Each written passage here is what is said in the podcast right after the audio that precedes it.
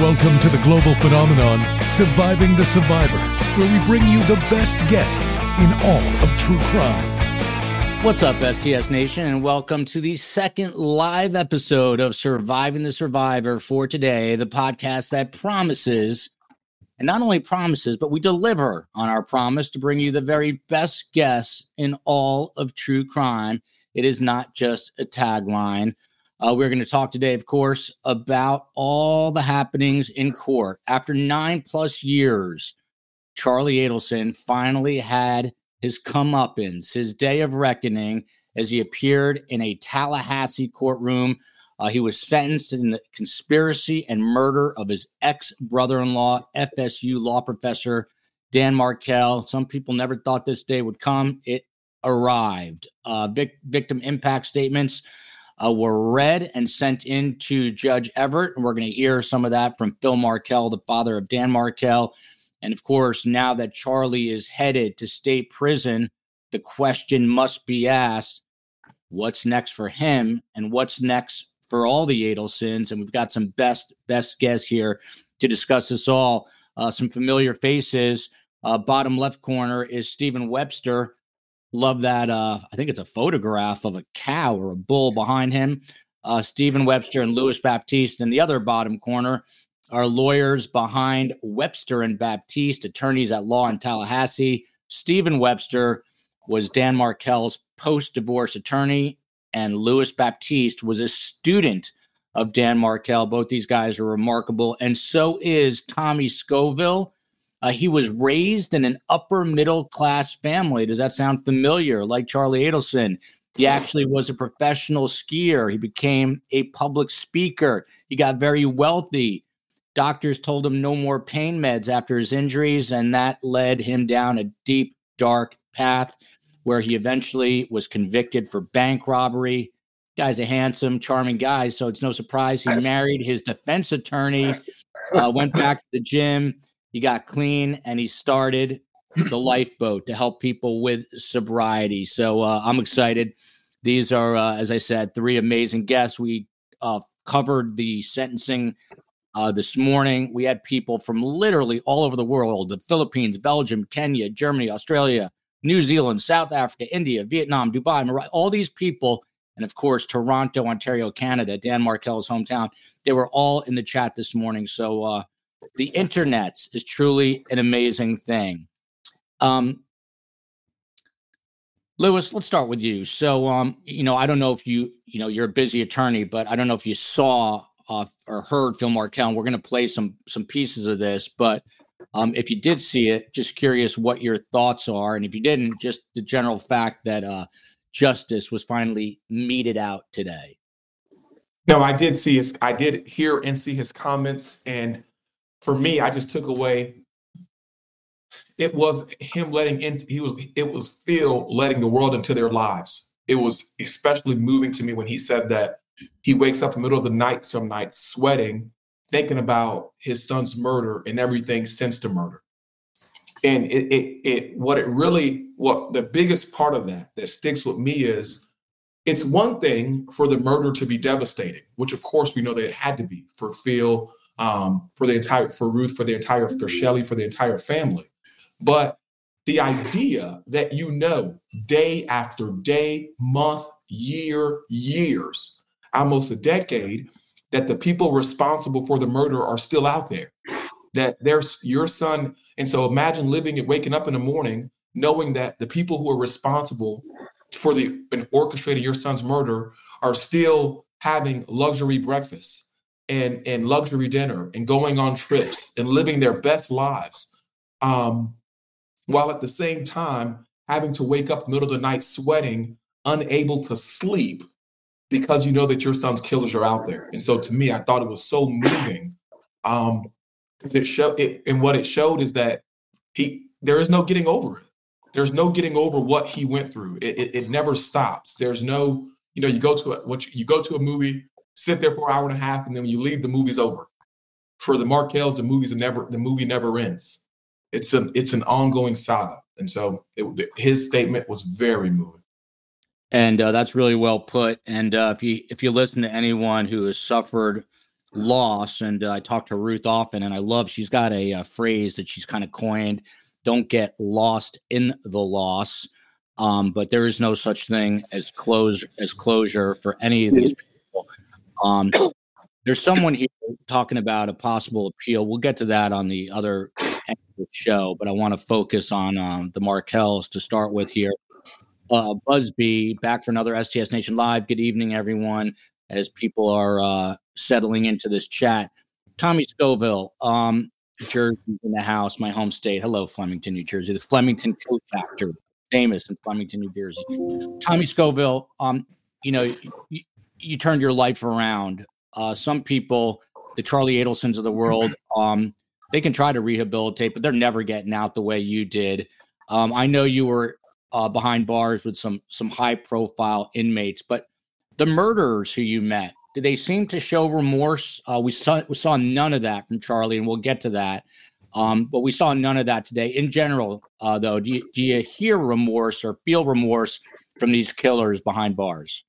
You, you know, they come in a couple of varieties. Uh, what I have found is that you have people who snap and they do things that, honestly, as, as rotten as it is, it kind of makes sense to you. You know, somebody comes home and catches their wife with another guy, and you know those kind of things. Uh, you find people that very often show remorse. And then there's a different kind of killer, like the Drew Petersons and the, you know, the people that I ran into that are just downright evil. And, you know, this one here is just, I mean, the reason that every country in the world is fascinated is because it's just rotten, isn't it? I mean, even from, you know, from any level, this is a family that, that just seems like every single part of this family was involved in this. It's just, uh, it's so ugly. But yeah, you don't see a lot of remorse from, uh, from the people that, that seem to have gotten very involved. It's the snap the snap people that screwed up and killed somebody you know lost it and snapped but the people that plan stuff out i mean that takes a kind of uh, a kind of evil that you know you don't run into believe it or not very often in prison but when you do they stick out you remember those people wow i think uh, tommy yeah uh, great insight we're going to get into where charlie's heading next i'm just going to have you mute tommy there's a little bit of a uh, hiccup it's all okay. good we'll just have you mute when you're not talking and uh stephen webster to you um Look at this comment here from Jonathan Judd. They say life is stranger than fiction. When are when's Hollywood going to make uh, a movie of this case? They probably will. But Stephen Webster, uh, what did you make of today? It was nine plus years in the making. You know, you talked to us, and so did Louis, of course, about all the way back getting the news of Dan's murder. You were his post divorce attorney, but what did today mean to you? Well, you know, I guess out of every tragedy, there can be some positives. You know, I, I believe some of the positives that have come from this uh, would be the way that societies all across the world, as your show has proven, have kind of united behind the Markels, you know, and um, supported the Markels. And, um, you know, one of the other positives for me was I had an opportunity to meet Ruth and Phil. I probably, you know, I may not have ever had that opportunity just representing Dan. and uh, it was nice to hear Phil speak today, hear his voice uh, speaking for the family. Um, you know, Ruth has been tireless in her advocacy for Dan and for justice. Um, and it, you know, it, it, was nice to hear Phil, Phil speaking. Um, but I was just struck by the senselessness, honestly, of everything and just the loss, you know, all the way across the board. You know, I mean, sure, we all want the people that did this to be held accountable, but it's just so senseless and such a waste, you know. And Charlie Adelson's life, you know, is thrown away. He's, he's got a child out there, you know, that's not going to have his dad there. And, um, you know, there's just nothing honestly to feel good about for me from any of it today. It just kind of, it just reinforced just how senseless and tragic the whole thing was. Hmm. Uh, Louis, you talked really eloquently. You know, Dan was your professor, um, and you, you, have told us uh, his love for his kids. Today is a day where we should be remembering Dan. Um, just tell us a little bit about his relationship with his boys, because today Phil spoke about his own boy, uh, who was Dan, and that really touched my heart watching him literally, uh, you know, being born into this world. But what was Dan's relationship with Ben and Lincoln? Um, I knew them as, uh, and I didn't know them personally, but in class he called them Lincoln and Ben Ben. You know, that's I, I I didn't know his name was that Ben Ben's real name was Benjamin until probably 2020 or 2021. I think was I when I when I actually figured out that his real name was Benjamin. Could have guessed, but he never referred to him as that. His affectionate name for him was Ben Ben. And this is a this is a, a criminal law class one now criminal law class where we're learning we're talking about hardcore subjects, murder, uh, manslaughter, you know, sexual assault, uh, sexual battery. And so that mens rea and actus reus for those individual crimes. That's what we're talking about. And still in this class of hard subjects, tough subjects, um, Markel still found a way to interweave and incorporate his sons. He would still, almost every class, multiple times a week, find a way to talk about Lincoln and Ben Ben. Um, I heard Lincoln and Ben Ben so much that I've never I've never met Benjamin. Pray I get to meet him one day to tell him how awesome of a guy his father was. But the name Ben Ben stands out in my head. Nine, I took Markel's class in 2014, so nine years later, because of how often he mentioned his children. And so that tells you um, what kind of person he was. That tells you that, again, I, I keep saying it I won't stop that. Um, there is no doubt to me that his two boys meant more to him than any accolade, than any degree. Um, uh, Phil Markel talked today about how when Dan was 13 years old, he decided he wanted to go to Harvard, and that he went on to go to Harvard and graduated magna cum laude, and all and, and worked at amazing firms across the country. I have no doubt that the Harvard degree didn't mean anything to Professor Markel in comparison to his boys. That the, the tenure track at FSU didn't mean anything to Professor Markel compared to his boys. You know, this, and so hearing hearing Phil Markel talk about um, his boy, you know, hear, hearing Phil Markel talk about Dan as a boy, about how adventurous he was, how studious he was, how he was always into academics, how funny he was, how he loved to cook, hearing Phil Markel talk about that just makes me, it, it was frustrating because Professor Markel never got to make those memories. He never got to see Lincoln and Ben make promises to go to Harvard and then do it. He never got to see them, you know, learn to love to cook. He never got to learn to, he never got to see them play for uh, Pee Wee football or Little League soccer. He never got to see that. And so hearing Phil Markel talk about the memories of watching Dan grow up just made it more real that that's what was stolen. That's what was stolen from Dan. The opportunity to make those memories with his boys. And I thought it's what Webster said. Webster said this on your show last week, Joel. He said that he thinks those boys are probably brainwashed, is what Webster said. And I thought it was moving today because Phil used those exact words today in the sentencing. He said that, you know, for the first seven years, we had zero contact. I, I can't imagine how torturing that must be for seven years to not even see them, not once for seven years. And that in the past two years, they've had, and I think he said extremely supervised, um, which means that you could, that, you know, it's almost like it, it almost, of course, I didn't talk to him about it, but it seemed as if he was policed in what he could say or what he could do as far as his spending time with those kids. And he used the same word Webster used last week when he said, I think they've been brainwashed. And so not not only did Markel lose them, and it, the whole family lost these boys. Um, and now we I call them boys because in my head, that's where they were. That's what they were when I saw their drawings on Professor Markel's door. But we have to remember, you know, these aren't little boys anymore. You know what I mean? These are these are guys who are going to be teenagers. And so that's hard to comprehend. Yeah, and uh they are. They're not little like toddlers anymore. They're 13 and 14. They're able. They're very smart, which is not surprising because the apple doesn't fall from uh, far from Dan's tree. Um, by the way, someone who knows them well reached out to me and uh, said to me, "Listen, when I watch your show, a lot of people say, well, Wendi's smart and Dan is smart. And he said, I, I, just want you to know that there's a massive distinction between Wendi's intelligence and Dan's intelligence. It's on a whole different level, um, and they should not be compared um, to each other in terms of their intelligence level. That Dan you know, far uh, outshined Wendi in, in that regard. So uh, it was an interesting conversation I had. Um, Eileen McCarthy says Phil's victim impact statement. It's a it's a legacy speech for Ben and Lincoln, Dan's children. That's interesting. I didn't think of it that way. Um, back to you, Tommy Scoville. Uh, you did some bad things. Um, I don't think you ever hurt someone that I'm aware of, um, and you're gonna have to unmute yourself. But did you were you ever on the receiving end of a victim impact statement, or did you yourself ever speak in court? And if not, what sort of impact do you think these victim impact statements have? Uh, I need to, you need to unmute. I'm sorry, Tommy. Just hang on, Tom. Uh, I got to unmute you. Go. You you have to do it, Tommy. okay, you got me. Yep. Yes, sir. Are you kidding? You're good.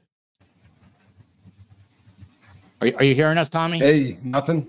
I am not muted. I'm not muted. No, you're, you're good. You're good. You're good. All you're right. good. You're good. Let me tell you what. I'm going to bail and come back. That's what I'm going to do. That's what. We're going to keep going without Tommy. Uh, yeah, go, go ahead. I, I did. You were just talking about something. I, I, I just want to take a pause there. After your show last week, I went back and found a clip of, of Professor Markel um, talking about retributive justice that I want to send to you that you can share with your users. Because when we're talking about his intelligence, this was uh, Professor Markel giving a speech to a room full of other lawyers breaking down a subject in which he was, you know, one of the foremost scholars in the country. And so, uh, you know, it's interesting that you said that. I'm looking for this live on the air here. Um, I'm going to read this to everybody. I got this. Um, I got this text message from someone that knows uh, both Wendi and Dan, and I'd like to get your take on it. This is about retributive justice. Danny actually wrote this, and I'm going to tweet this out at podcast STS, and I'll put it up um, on Instagram at Surviving the Survivor, but on Twitter at Podcast STS. He wrote this, listen to this, in 2001 in a law review that appeared, uh, Stephen Louis, in the Vanderbilt Law Review. And I'm just going to bring Tommy back in here. And it's, you have us, Tommy?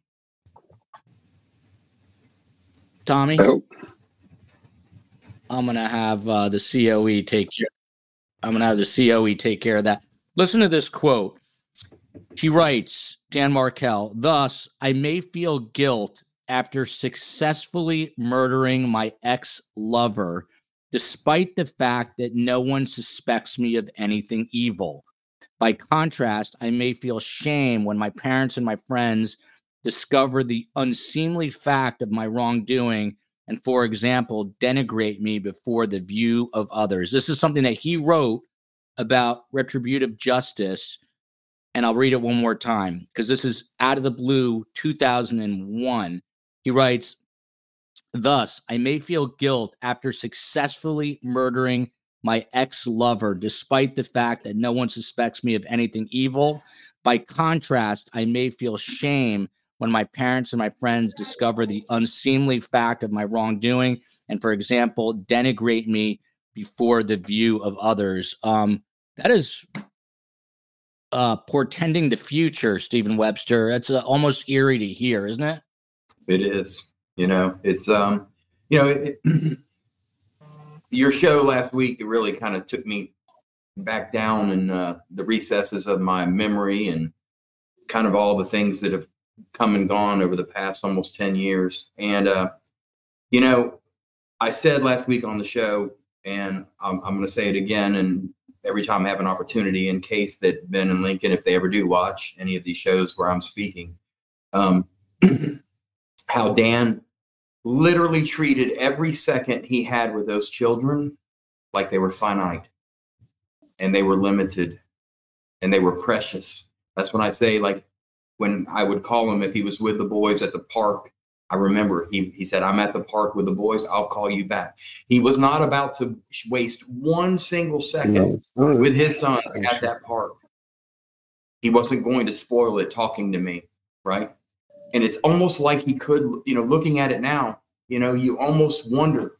Um, thank goodness that he cherished every single second. You know, the seconds I take for granted every day and I shouldn't. Shame on me. But, you know, I'm I'm grateful to God that He didn't take those seconds for granted now looking back on it because they were precious. You know, unbeknownst to all of us, they were more precious than we could ever imagine. And uh, you hit the nail on the head there. But I think, and by the way, I'm just messaging Tommy. A lot of people are like, why are you always looking at your phone? I'm always doing something related to the show if I am looking at my phone. But we are trained broadcasters here and I can multitask. Tommy, are you hearing us now? He, oh, he is not hearing us. So I'm going to remove him again. I'm going to have the COE try to help him. Um, so you talk about eerie. I mean, it's almost like it's almost like there was a premonition there as well for me. You know what I mean, Joel? I was looking back on it like, you know, did he know in his heart that, you know, how did he know to to cherish every because I'm telling you, it's more so than anybody I've ever met. I've known a lot of amazing human beings in my life. I've been fortunate. Louis Baptiste is one of the most amazing human beings you'll ever meet. But I've never known anybody, anybody who valued those moments, every moment with his children the way that Dan did. Yeah, and uh, I think we all what I was saying was we all take that for granted. And uh, already, I see my kids growing up pretty quickly, and they say that the, the days are long, but the years are short. And uh, you know, he has me thinking. And uh, you don't want this death to be in vain. And maybe that's one of the lessons is you really try to appreciate your family, your friends uh, before it is. Uh, look at this comment right here. Barbara wants to know how late am I? It's never too late. You better start appreciating things though quickly because you never know. You just never know. Um, let's start to listen to parts of this victim impact statement. It was given over Zoom, so it's a little tough to make out. But this is, of course, Phil Markel, Phil Markel, and this is uh, Dan's father speaking over Zoom. It's not the greatest connection, but uh, let's let's listen in. And he's talking here about his grandson's bar mitzvah. Here we go went on to have the bar mitzvah ceremony. Hilton went on to have the bar mitzvah ceremony and party, all without the Markel family's presence or participation. Missing of, on this important moment in Ben's life was incredibly painful. After so many years without Danny, we had hoped to make progress in forging a consistent relationship with his sons to this important life cycle event. Dan's murder brought his life abruptly to an end for no sensible reason and has affected a countless number of people. And uh, so there you see it. I mean, he's just trying to make sense of, and I'm just letting the COE here know to try to help out with Tommy. Um, she's trying to help out behind the scenes, but uh, Steve, your reaction to hearing that, talking about the Adelsons, the bar mitzvah, not being invited, not knowing about it, uh, being left out in the dark. You know, it's just devastating. And it fills me with rage, quite frankly. You know, sitting there looking at Charlie. Um, even Dan Rashbaum, I think his attorney there was, you know, troubled. Um, and uh, you know, they they tried so hard, the Markels did, to to kind of act like all what all of this other stuff wasn't happening and just tried to cobble together a relationship. Um, you know with wendi that would allow them to see their grandchildren to be there at those most critical moments once in a lifetime moments of their grandchildren's lives you know. And they just stole it all from them you know without any any remorse any concern any regret. And it really just reveals just how depraved these people are you know? Um, it's as if you can't make it worse you know? And they still somehow somehow find a way to make it worse. Mm-hmm. they are you know that just terrible human beings. And i i hesitate to even refer to them as human beings it's just beyond gross and i'm so you know so upset and so sorry for the markel family you know phil and ruth are just beautiful people Shelly Markel, you know, she kind of gets glossed, up like, you know, kind of forgotten sometimes here, you know, his sister. Um, an amazing person, you know, amazing people. Like, if you meet them, they are just as sweet and genuine and, you know, kind. To do this to them after, you know, killing their son, you know, it's just unbelievable. Like I said, I didn't think my conscience could be shocked. I mean, I've seen a lot working in this profession. These folks find a way every time. Uh, Steve, uh, just on one note that is rubbing me the wrong way. You know, the title of my show, Surviving Survivor. My mother's a Holocaust survivor, and and I don't think you do divorce uh, on a daily basis, but you did handle Dan Markel's post divorce, um, you know, dealings. And there was this Holocaust diamond. It's a family heirloom, and it still has never been returned. Do you think it ever will be? And what does that say about the depths that the Adelsons go to here? That they won't even return a Holocaust diamond. Yeah, you know, and the worst part is I know you know the answer to that question. you know, of course they're not. I mean, she wouldn't. She wasn't going to do it back then. She's certainly not going to do it now. Um, she can't even be shamed into it. Um, you know, there's there's literally no level of shame that she seems to uh, you know relent to. Obviously, I mean, you know, the bar mitzvahs. You know, I'm not Jewish, but got a lot of Jewish friends, and I understand the significance of that. You know, and to deny the Markels that opportunity, um, change their last name, um, you know, the, the Holocaust diamond, you know, you, like I said, every time I think they've hit the lowest of lows, they make me reset the spectrum. Um, and my spectrum was all, like I said, was already low. I've, I've, you know, worked as a criminal prosecutor. I've worked in criminal defense. I've, you know, been around the block before I went to law school, lived some life and I have seen some stuff. You know, this is the second murder trial I was a witness in. You know, I have I've lived a life. I've seen some bad. These people redefine evil for me, and that's crazy. It's crazy.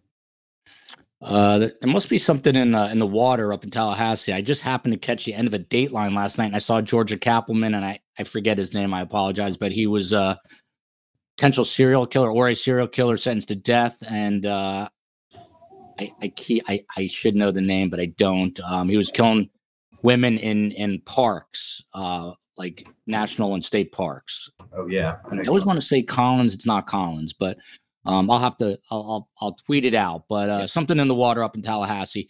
Uh, to you, Louis from Soulstar, we're trying to get Tommy Scoville back on. I really wanted him on tonight just to show us, uh, give us a perspective from uh, in terms of what Charlie's life is going to be like now, because it is not going to be a lot of fun. Um, Soulstar here says, Louis, I'm curious to get your reaction. Wendi won't live a minute of peace now? Do you agree with that? And shout out to Rock and Dawkins for gifting five, gifting uh, five surviving the survivor memberships. Uh, go ahead, Louis. I do. I, I agree. I don't think she's going to live a moment of peace, not a single moment. I think that what we have to look at is that um, Wendi had a close relationship with her brother. We can see that in that we see that in the phone calls and in the emails that this family unit was extremely close. Um, when I say family unit, we know that there's an estranged there's an estranged brother, estranged brother that they're not close with, but outside of him, it seemed like Wendi, Charlie, the, you know, um, Donna, and were extremely close. And so now we know that um, Charlie's going to prison for the rest of his life. Won't see another moment of freedom. And so her brother's gone. And she has to live with the fact that her brother's gone and convicted. That's going to be real for her every single day. She has to know that her mom is behind bars. And now she just saw a motion that talked about how bad the conditions are for her mom. And so now you have to live with, as a person, just any person, knowing that your mom is in prison in jail, potentially going to prison forever, and your brother is already in prison forever. And so not only do you have, to live with the pain, the frustration, the anger uh, that comes from those those two factors being a reality, you also have to live with the fact that it's possible you're going to be in jail, and it's possible you're going to be in prison. And so literally, you have to wake up every morning knowing that there's a knife hanging above your head that could drop at any moment at any moment, the feds could knock the FBI um, or FDLE could knock on your door and arrest you for a murder or solicitation of a murder. And so, as a lawyer, what do you do? How do you wake up? And I think that over the course of nine years, eight years, the Mark uh, the Adelsons became they became brazen in the fact that this is not going to touch us you know, we're they they really felt like, in my opinion, they were insulated from this crime. They had taken all the reasonable steps to protect themselves. I really think that. Um, and I think that what we saw is Charlie's conviction and his now prison sentence, it pops that bubble. They know that that protection they thought they had is gone. And so, in a matter of months, your brother is now convicted and your mom is arrested. And now you have to live with the fact is every day Wendi wakes up thinking, Am I going to get arrested? And every night she goes to sleep thinking, It wasn't today, but it could be tomorrow. That's not a life I'd want to live. Horrible life. And uh, you guys all know my stance on prison, biggest deterrent. And I know people that know her here in Miami, where I am. And uh, I know she is concerned. Um, she's looking over her shoulder. Uh, please continue to send in the questions. If you do, put a capital QQQ so I can catch it in the chat. Uh, this one is for Stephen from uh, Richard Poplis. And as we go, we're going to go through this victim impact statement that was so powerful from Phil Markel. Eventually, we'll get to Charlie. I'd like to put him a little bit on the back burner. I did have Tommy here who's having connectivity issues because I wanted people to get some insight into what Charlie's bleak life is about to be all about. Uh, he's about to be taken to uh, an intake center uh, in the panhandle, and it's going to go downhill from there. But Richard Poplis here Steve Webster, did Dan ever think anyone would try and kill him? Did he know about Donna and Wendi's email about dressing the boys in Hitler outfits? Did he know about it? No, I don't believe that that Dan sensed that, Richard, and I don't believe he knew about the uh, the the Hitler uh, outfits and the, those emails. Uh, thankfully, um, you know, I I really believe that as far as um, you know Dan's premonitions, you know, or whatever feelings about the about the proceedings and the litigation. Um, he was concerned that they that Donna would not stop alienating him from his children, that she would continue to persist in that and disparage him and denigrate him in front of the children and try to drive a wedge between his relationship. Um, and he was definitely worried about that. But I really got the sense from Dan that he felt like a lot of the other stuff was was just kind of background noise and it would all work itself out eventually you know after after they kind of went through the you know the machinations in the process that eventually people uh, you know the stuff would kind of die down and the furor would die down you know with the exception of the alienation he was genuinely concerned about that but i don't believe that any you know i certainly didn't and i, I don't think he did either believe that um, charlie would hire a hitman through katie Magbanua and Sigfredo garcia and rivera and they'd come up here and execute him in the driveway no, I don't believe he sensed that. Uh, you know, I guess no rational thinking person would sense that. Um, you know, we got this case in Utah where uh, a woman poisoned her husband, and it was like the second or third time, uh, and then she finally got him, and he died. But uh, here, I guess there was no prior indication. Horrific, horrific outcome. Florida politics. Uh, the website's been uh, covering this very well. They their opening paragraph today about this uh, sentencing was interesting. I'm going to read it aloud, and uh, I'd love to get your take, Louis. It says, by all accounts, Charlie Adelson didn't care too much where his sister Wendi Adelson lived. He had his own life, a lucrative career as a traveling periodontist with side gigs in real estate, investments, steroid peddling, and more. A Ferrari, a limo, and a boat a house with a pool and hot tub on the Fort Lauderdale Intercoastal, plenty of girlfriends, and plenty of time to enjoy it all. My question to you, Louis, why? Why would he have done this? Oh, you're muted, Louis. I can fix this one. I was actually talking to my paralegal uh, about that question, that exact question this afternoon, and she asked it. She said, "Well, why, Louis?" And I think is the answer we see it is that um, when we look at it's Donna. It's just a one word answer. The only it's Donna, period. And so explaining that is that look, when we look at the nature of the relationship between Donna and Charlie, it's not normal. You know, I, I consider myself, and Webster will tell you, I'm a mama's boy. I'm a mama's boy, mama's boy. You know what I mean? Um, I can't say it louder. My wife would come in and I'll get in trouble. But um, I'm a I'm a mama's boy. And still, I talk to my mom several times a week. I talk to her 40 minutes today. Um, but if during the trial, what we saw come out was that, you know, even prior to this murder, Charlie was talking to Donna twice a day. You know, that's not extremely normal. You know what I mean? And it's not like Donna was frail and Charlie was acting like her caretaker. That is mm-hmm. different. I think that this relationship was extremely close. And I think what happens is we know that Donna became obsessive about where Wendi was living and that Donna wanted the boys within her reach and that Donna was not going to stop until the boys were within her reach. And so, what I think is very clear to me is that Donna was the captain of the ship, that she was the driver of the car. And I think that Charlie became, you know, Charlie clearly suffered from suffered and continues to suffer from delusions of grandeur. In that, and to Charlie, he's you know he's this Ferrari drive, he's this Ferrari driving. He runs Las Olas, big time periodontist, and so for him, you know, he thought he was living in Miami Vice. I really think that he just thought he was, you know, he thought he was in Miami during, during the cocaine cowboy days. And I think that, and so when Charlie said it was nothing, well, mom, my mom wants this guy gone. He's screwing with my sister. I'll make it happen. I'm the guy. I want to get somebody knocked off. I'll get them knocked off. I think that Charlie became infatuated with the experience of it. I, I, I don't believe, honestly, and I think when you watch the trial, I mm-hmm. don't believe that Charlie had so much hate for Markel. I don't believe that Charlie cared so much about Wendi relocating to Miami. I don't believe any of those things. And I agree with Florida politics on that.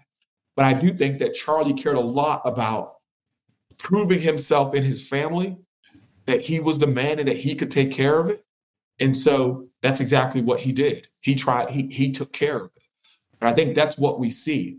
Um, I know we're going to get here in the show, but I think we see that especially, especially we see that um, when we watch, when I was watching uh, the arraignment in the in the motion hearing for Donna. I saw exactly how this happened. I saw the kind of person she was, the way she laughed, the way you know this is core. You're you're in you're on trial for murder, and her and her and she just the way she snickered, the way she said, "Oh my gosh," like those mannerisms to be in a circuit courtroom where you're on trial for murder, and your life is you're the rest of your life is on the line, and the and the fact that you could laugh and smile shows us exactly what kind of person she is. And so, and that's the kind of person that organized and orchestrated the murder of Dan Markel. Uh, she had to be told to pipe down by Judge Everett. She was incredulous. By the way, no one can accuse me of being a mama's boy. I kid. Um, so uh, yeah, she she was you know she was indignant, incredulous. Her face is uh, agape, wide open. People have been posting some funny memes about that, but uh, you do uh, see that controlling nature when you are looking at her. Um, it is my, uh, by the way, uh, Sir Serge Deb. Everyone's making fun of me because I can't read half these names. That Holocaust diamond is gone, and there's no telling what Wendi did with it. Um, June, please tell us, uh, Steve. I'm going to come to you on this in a moment. When you think Wendi will be arrested, but look, I, I, talked about this on Court TV. Uh, murder is something that would never enter my mind uh, for any reason at all. However, pushing my mother's buttons that has uh, entered my mind uh, many times and has been um, enacted a lot uh, for different di- under different scenarios. My point is, it this is my belief that Wendi was definitely pushing some buttons and getting Donna to act and take action. And I'm curious, number one, Steve Webster, if you think that is the case, and if you do think that there's enough here to eventually indict her, charge her, and bring her into custody. I'm sorry. So the first part of your question was whether or not I believe Donna was the one pushing the well, buttons? Well, if Wendi had any any you know, not from a legal perspective, but if you think that Wendi was manipulating Donna in any way to have Charlie act on this. I believe that Wendi was involved based upon you know, there are problems in her testimony now, her turning down Trescott, which is what she had originally told Craig Isom she had done, and drove all the way up to the crime scene tape, which would have been just a couple of doors down from where her sons were staying. And she didn't bother to show, you know, jump out, ask any questions, um, to make sure her sons were okay. Um, and then turned around, and there's a police officer who testified that he saw a vehicle matching the vehicle, her vehicle description that came up, turned around, and left. You know, that was her original testimony. She stuck with that. That's in the can before she ever got a subpoena. There's no use in derivative use immunity for that testimony, for that statement she provided to Craig Isom. So she has to own that. Okay. so she has to explain why she took this circuitous route all the way over to the ABC liquor store, which is literally right here behind that bull, and then go down Trescott inexplicably, see the crime scene tape, turn around, you know, and then there's the 18 minute phone call with her brother, you know, right before, which obviously, which is, you know, really suspicious given the circumstances, um, especially uh, because it's my understanding that the Best Buy uh, person had kind of indicated, you know, that there was nothing that could really be done for the TV. There's just no rational explanation for why Charlie wouldn't be on in his Ferrari riding around as opposed to sitting on an 18 minute phone call with his sister about a, bro- flat, a broken flat screen TV that wasn't worth, you know, probably a hundred dollars. Um, so, you know, I believe she was involved in it. She knew about it. And so that's my personal belief. Whether or not, um, you know, she was pushing the buttons, I'm to, you know, I will kind of echo what Louis said and what my wife said. My wife watched that arraignment. She said, there's no doubt in my mind who the boss is now. And the same thing you know, and I agree with Louis. There is no doubt in my mind after watching that who the boss was, and I also agree with Louis that Charlie. I don't think he was doing it for Wendi at all. You know, I, I think he was doing it for Donna solely for Donna. Um, and you know, so I think she was the one pushing the buttons. I, I you know, I think Wendi, you know, they had a weird dynamic between the two of them. Um, you know, where it almost seemed like Donna kind of kind of almost manipulated Wendi a little bit. You know, she she kind of left her in a position where she kind of felt like she had her own voice, but Donna really was kind of pulling the strings there for Wendi. But um, you know, as far as Wendi being arrested, you know, I think uh, you know, personally, I think that there's some real damning evidence against Wendi already. That turned down Trescott and her her prior denials, they just do not make sense. And when you couple that with what Jeff Lacasse said, Wendi said to him, you know, right there before the murders that Charlie had seriously looked into it. That's an admission against her. That is direct evidence that can be used against her to show she had foreknowledge of what we all know is true now. Charlie did hire hitmen to come up here and kill Dan Markel. That's true. That is established fact at this point. And Jeff Lacasse can implicate her directly with direct evidence in that regard. She's driving past, and then somehow, according to Luis Rivera, they wait an hour or whatever it was before they, as they drove out of Tallahassee, before they call Katie. And when they do, guess what? Katie already knows they really did it. Well, you know, that's a pretty compelling little picture there for me. So, you know, do and I think Steve, their arrest is imminent? No. You, you don't think, uh, when do you think, when do you think there could be an arrest? Do you think they have to deal with Donna first? I think so. I think, like Louis said last time, you know, they Georgia has been methodical and, and her plan has worked to perfection. It seems like every one of these proceedings, she kind of pulls out a little bit more, like Louis referred to them as breadcrumbs, you know. And I think Wendi is teetering by a breadcrumb. I don't think she needs that Georgia needs plurals. I think she needs a breadcrumb, and before it's probably going to tip the scale for Jack Campbell and Georgia Cappleman. So Wendi better tread lightly. Mm. Uh, she, uh, from what I'm understanding, uh, has a new boyfriend. Uh, no surprise there. Um, moving Only on one? with her moving on with her life, but uh, maybe not for long. Um, Jennifer Lemke, first time here. Love having new people. Hey, Lifeboat crew. That is Tommy Scoville. Tommy's having some tech issues. The COE is working behind the scenes. Uh, hope you will come back, Jennifer, um, and stay here and uh, become part of STS2. And I'm hoping we can get Tommy up so we can get a slightly different perspective of what's going on with Charlie here. Um, Wendi knew exactly, this has come from Jay, what to say to incense her parents.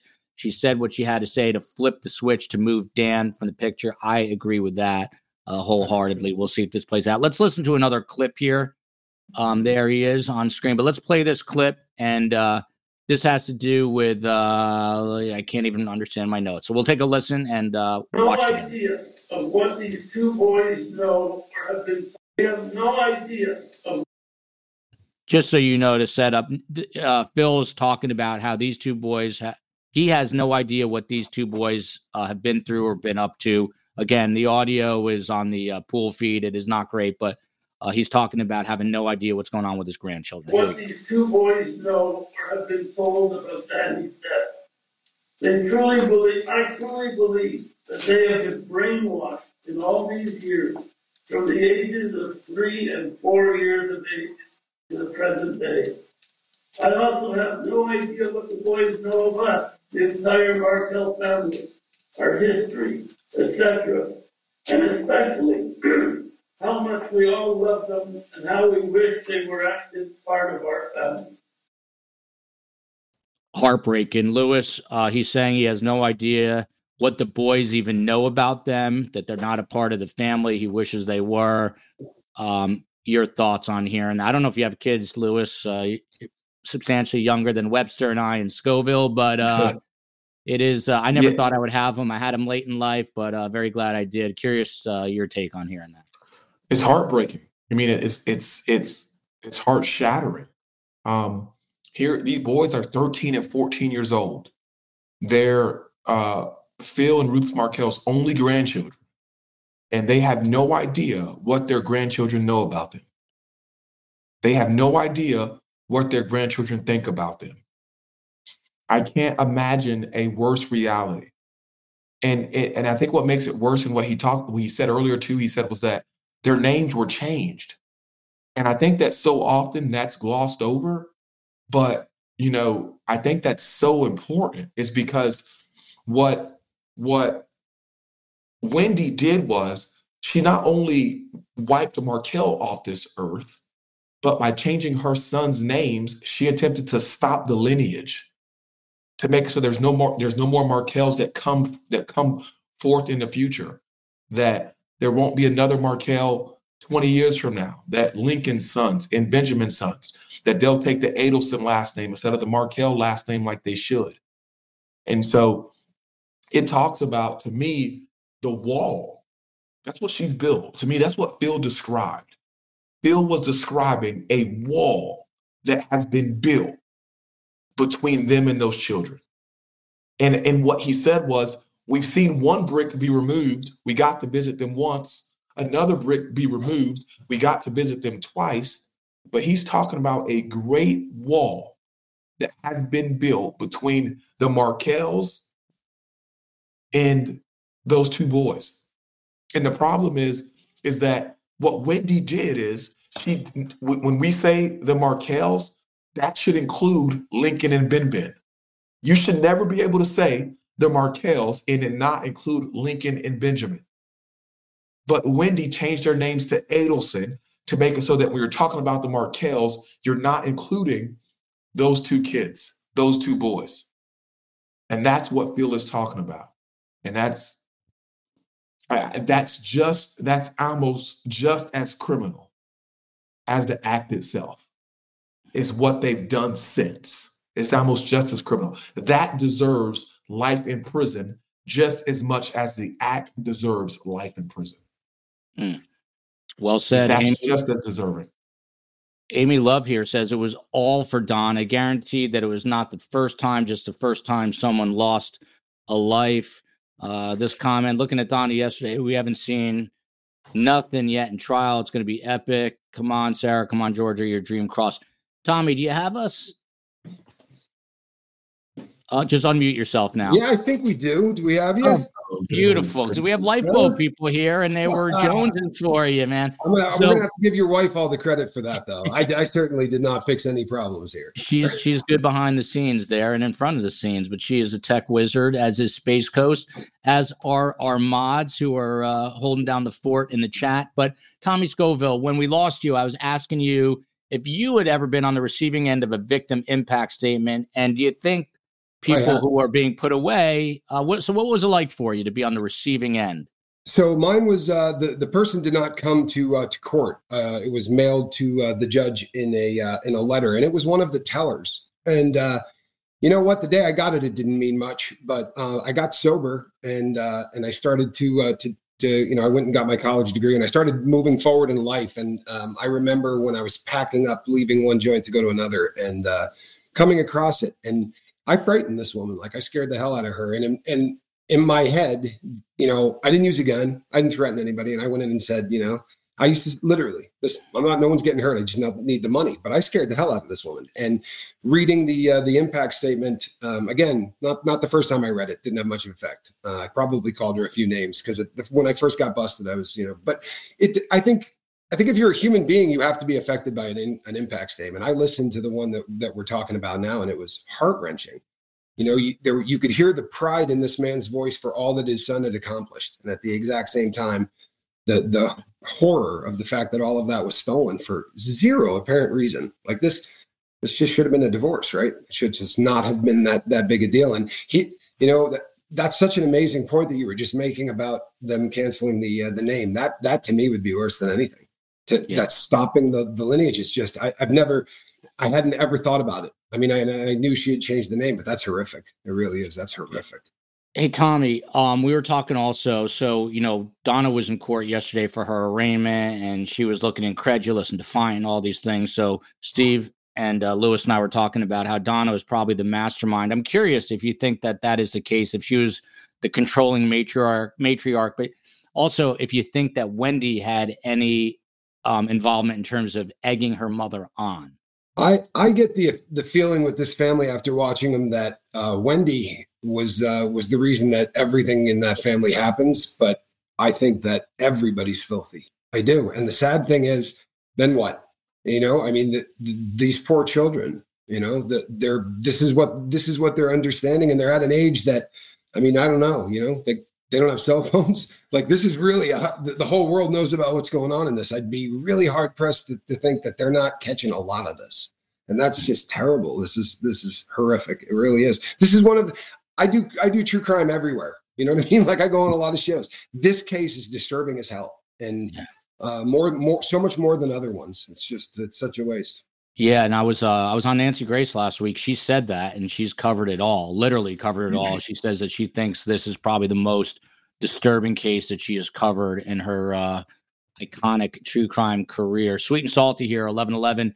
Uh, can you tell us about Donna's husband? I can tell you uh, he's a quiet man. Is he involved? Not 100% sure, but let's ask the attorney, Steve Webster. Steve Webster, my own mother, who's a therapist and reads people really well, thinks there's no doubt that Harvey Adelson knew what was going on, was helping with the, the transactional side of it, with the finances.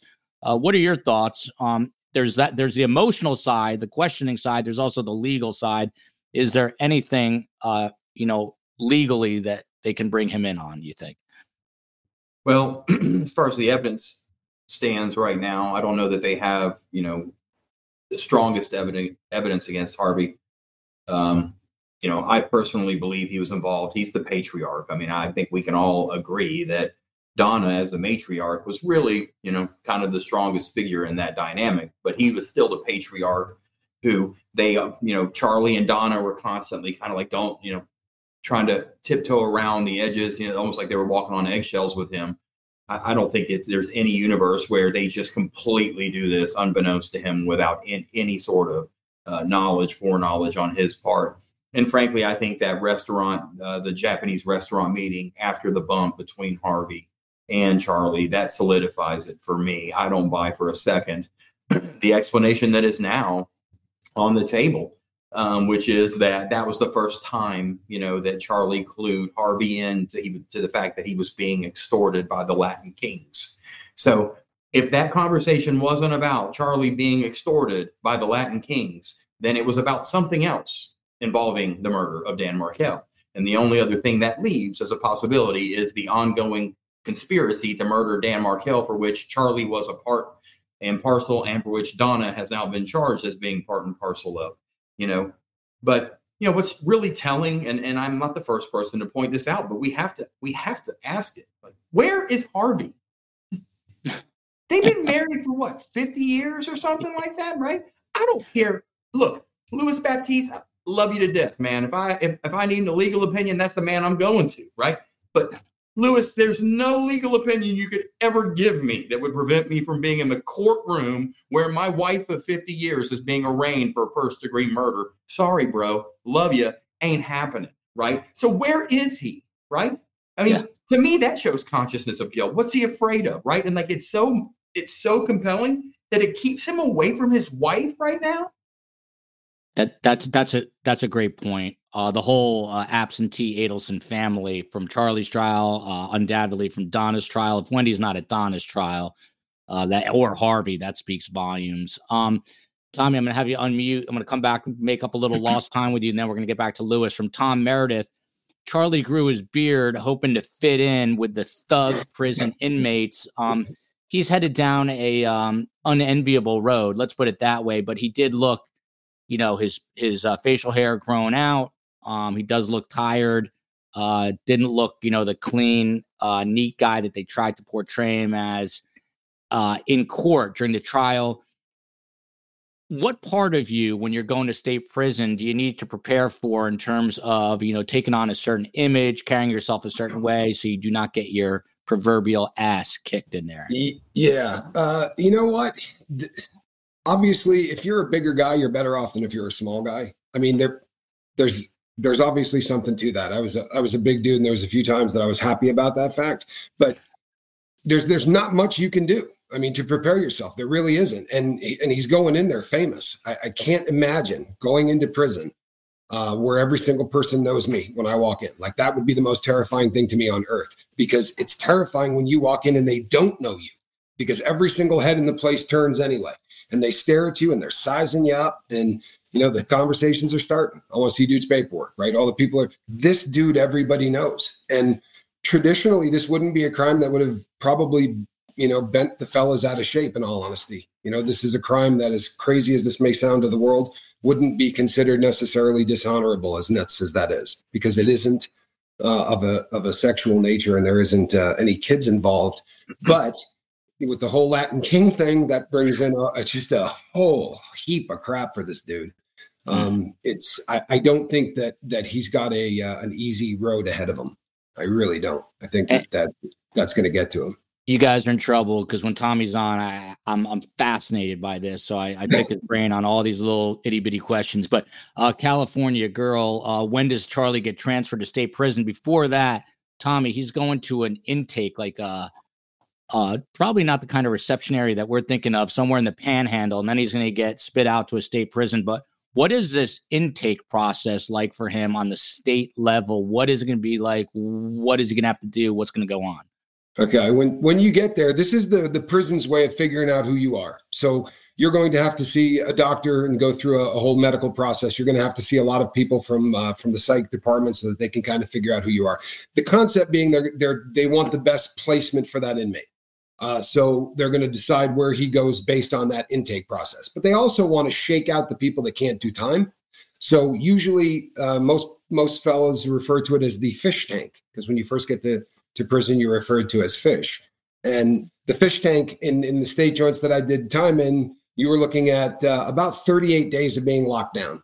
You're not doing anything for that 38 days. And if you've never been in that kind of a situation, there are guys that don't do very well with it. And uh, there are people that struggle with that. There's also a lot of, like when I did it, things have changed with, with the, the laws. But when I did it, you walked in and you got naked. Like the entire row of people got naked while you know 70 and 80 cells just mock you and scream things at you and very often guys didn't even get past that that was the the the part where people went i can't do this and asked for protective custody he's a big dude i don't see him going down that road but it's going to be really odd to, to find out what they do f- figure to, to do with him in uh, in intake because he's got just a, there's a bunch here that's going to make him a very interesting inmate to a lot of people you know mm. they all think he's rich right um i no matter how big he is i, I think he's a, a real candidate for extortion right? The, the family's already crooked as hell. Right? I don't think anybody's going to be too worried about about whether or not they could squeeze this. Right? They they've already uh, demonstrated they're willing to walk and go meet people for uh, for that kind of thing. I think that uh, he's he's in for a rough road. I think he's probably going to get blackmailed, and when that doesn't work, you know, all all bets could be off. And the Latin King thing is really going to be a problem. I promise. Uh, when Tommy speaks uh, in a good way, my palms start to sweat, which they're doing right now. Uh, my uh, it's a cliche, but it is true. This is my worst nightmare that I'm listening to right now.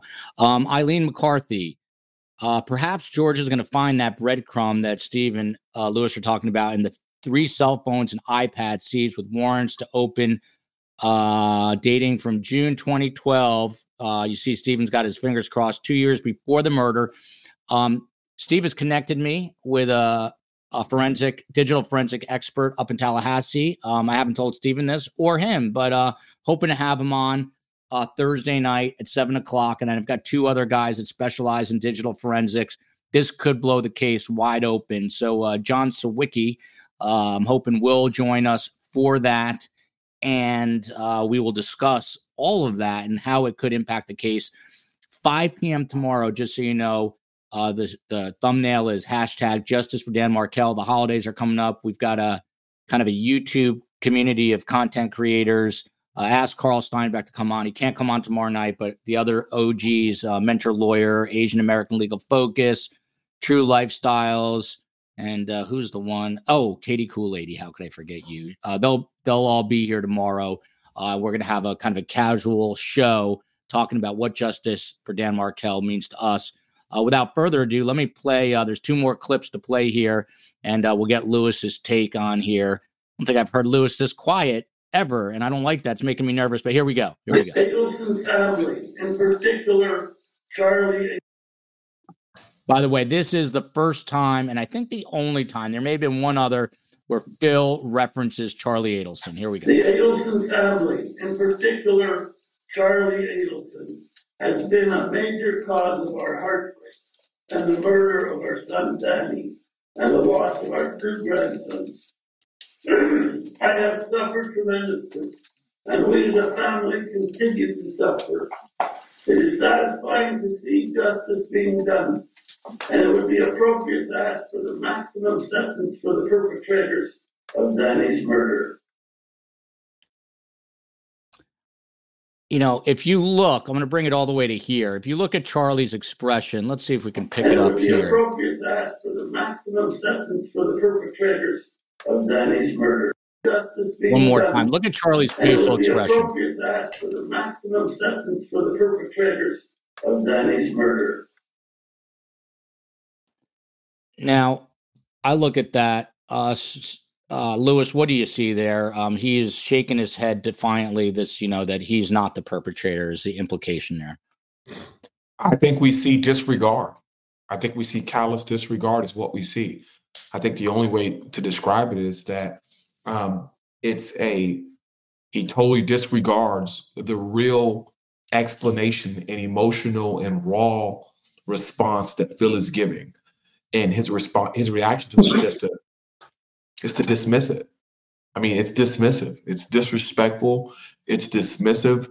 Um, and we know it when he stands up, all he stands up and says is, I maintain my innocence. That's it. That head nod shows us exactly what he's going to say. That's a pre- that's a prelude into his statement, which was no better. I maintain my innocence. And so what what it really shows is even if you didn't do it, right? Let's create a hypothetical world because that's what we have to do, where Charlie wasn't involved, where Charlie was extorted by uh, by Magbanua, and Charlie was forced because he was scared of the Latin Kings. Let's go into Charlie's hypothetical world. Even if that was true, if I was hearing what Phil has gone through, that would still make any regular person have some level of remorse. Not remorse for the, the act that you've done, but empathy for the pain that they've experienced. No matter what, you know, if you did it, if you didn't do it, there should still be some level of empathy for the pain that the Markels have experienced every single day, every single second, every single minute. And there was none of that. So what we saw there was a total lack of empathy. You know, he even in his statement, I would have respected it so much more if he stood up and said, Look, I'm so sorry for the loss that the Markels are going through. I maintain my innocence. I hate that what I I would have respected it so much more if there would have been some acknowledgement. I understand as a defense lawyer, I would not want my client to admit any guilt or admit any liability, you know, ex- expose himself to anything that could tarnish his chance at appeal. Um, but I think there was a way to show some empathy for this family while still maintaining your innocence. And we didn't see that at all. All we got was a, a head nod, which I think is just purely disrespectful and dismissive of what the Markels have gone through every single day. Interesting and uh, definitely uh, the case. And we're going to play Charlie's statement in a moment. Uh, Stephen, back to you here from Nancy Hendershot. how long before Donna goes to trial? If they wait until after her trial to get Wendi, there's very little hope for those boys. Um, my question to you is at the arraignment yesterday, and this is a whole other issue. It seems like uh, the Miami attorney is out of her league a little bit, and I, I know they're trying to seek some Tallahassee counsel, and I'm sure that will happen. And uh, Marissel Descalzo will not be the permanent counsel for Don Adelson. But when asked by Judge Everett for the next hearing, Judge Everett suggested February, March, and she stopped him and said, no, we need to do this earlier. It sounds, Stephen Webster, like Donna is itching to go to trial as soon as possible. Is that a wish that could, come back to haunt her? Um, or do you think if you were attorney, would you advise her to just get this over with? Well, if I'm giving the Adelson's legal advice, you can count on it being the absolute opposite opinion of what I truly hold. So, saying that being said, I 100% encourage them exercising her right to a speedy trial because Georgia's ready to try this case in five minutes. So, there's no way that any new counsel is going to be re- prepared as prepared as Georgia will be and Sarah Sarah Dugan will be. So, I think it's I think it's a smokescreen. Look, I mean, frankly, it's kind of ludicrous to me. I mean, like, what do you, and Judge Everett, you know, he's like, look, I'll put you on the docket if you want, but, you know, what purpose does it serve? You know, I mean, what are you really going to be prepared to say in January? You know, I mean, he was offering up March or February. And oh, yeah, I got news. There's like a news flash here. There's like a holiday season and a new year between now and the next court date.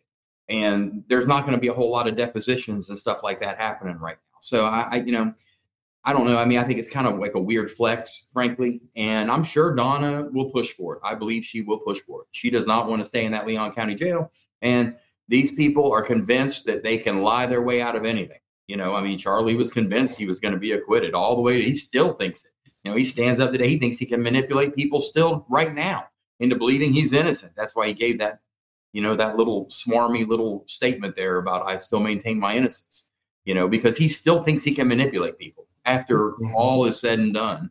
And um, so and so I do believe she'll push that. I don't think it'll happen that way because assuming they actually hire, you know, some some attorneys who are coming in and, and are going to like give her cogent legal advice, they're going to say, look, we have that perhaps hundreds of wiretap phone calls to listen to, probably thousands of text messages, emails, you know, not to mention just all of the prior tra- trial transcripts and depositions and, and you know this is not something you can just you know jump and put on a put on a jacket and a tie and go try tomorrow.